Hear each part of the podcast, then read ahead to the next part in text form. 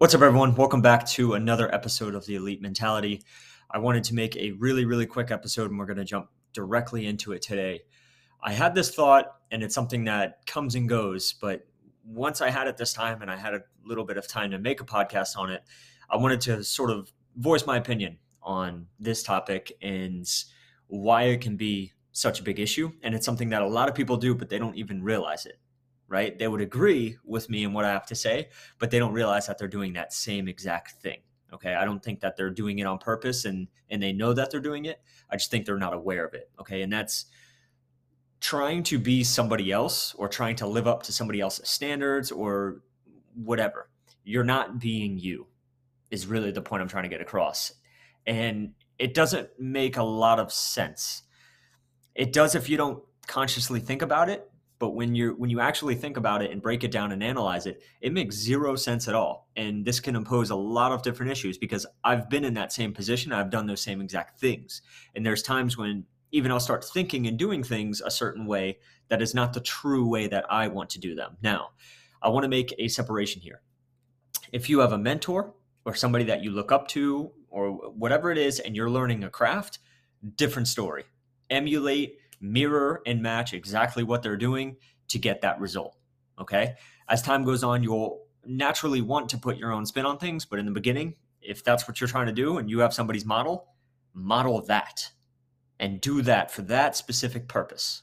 Okay. But when it comes to living your personal life and doing the things that you want to do and how you want to do them, whole different story. Okay, so let's just use real estate for example. I'm sure some of you guys that listen to this are real estate agents.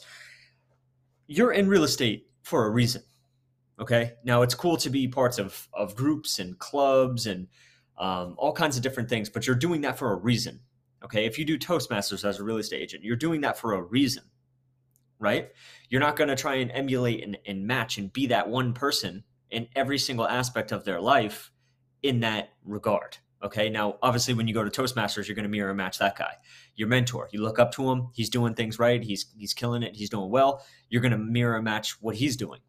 Okay. But there's there's a line that has to be drawn and a threshold. If you ask me, at least, of course, is my opinion, a threshold that you have to kind of abide by. Now, it's it's different. I want to give some examples to to break this down and, and make sure there's a clear line. your mentor or whoever you look up to, whoever you're learning from, if they're doing certain things that you're naturally interested in, different story.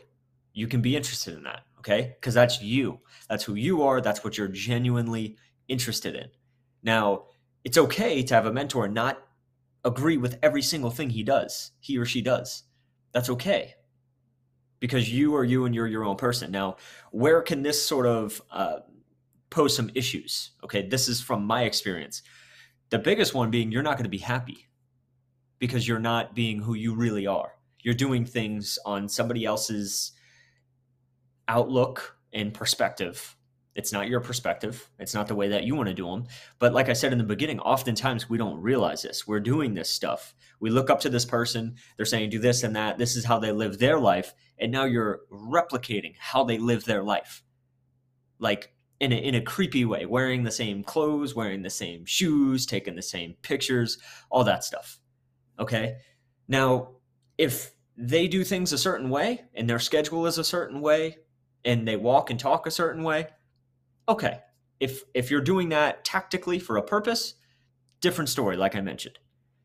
But if you're eh, replicating, you're just a mini me. You're not you're not really who you truly are. You're just a, a stamp on duplicate, and it's the complete opposite of the direction that you want to go in. And then a lot of times people end up being unhappy and they can't understand why.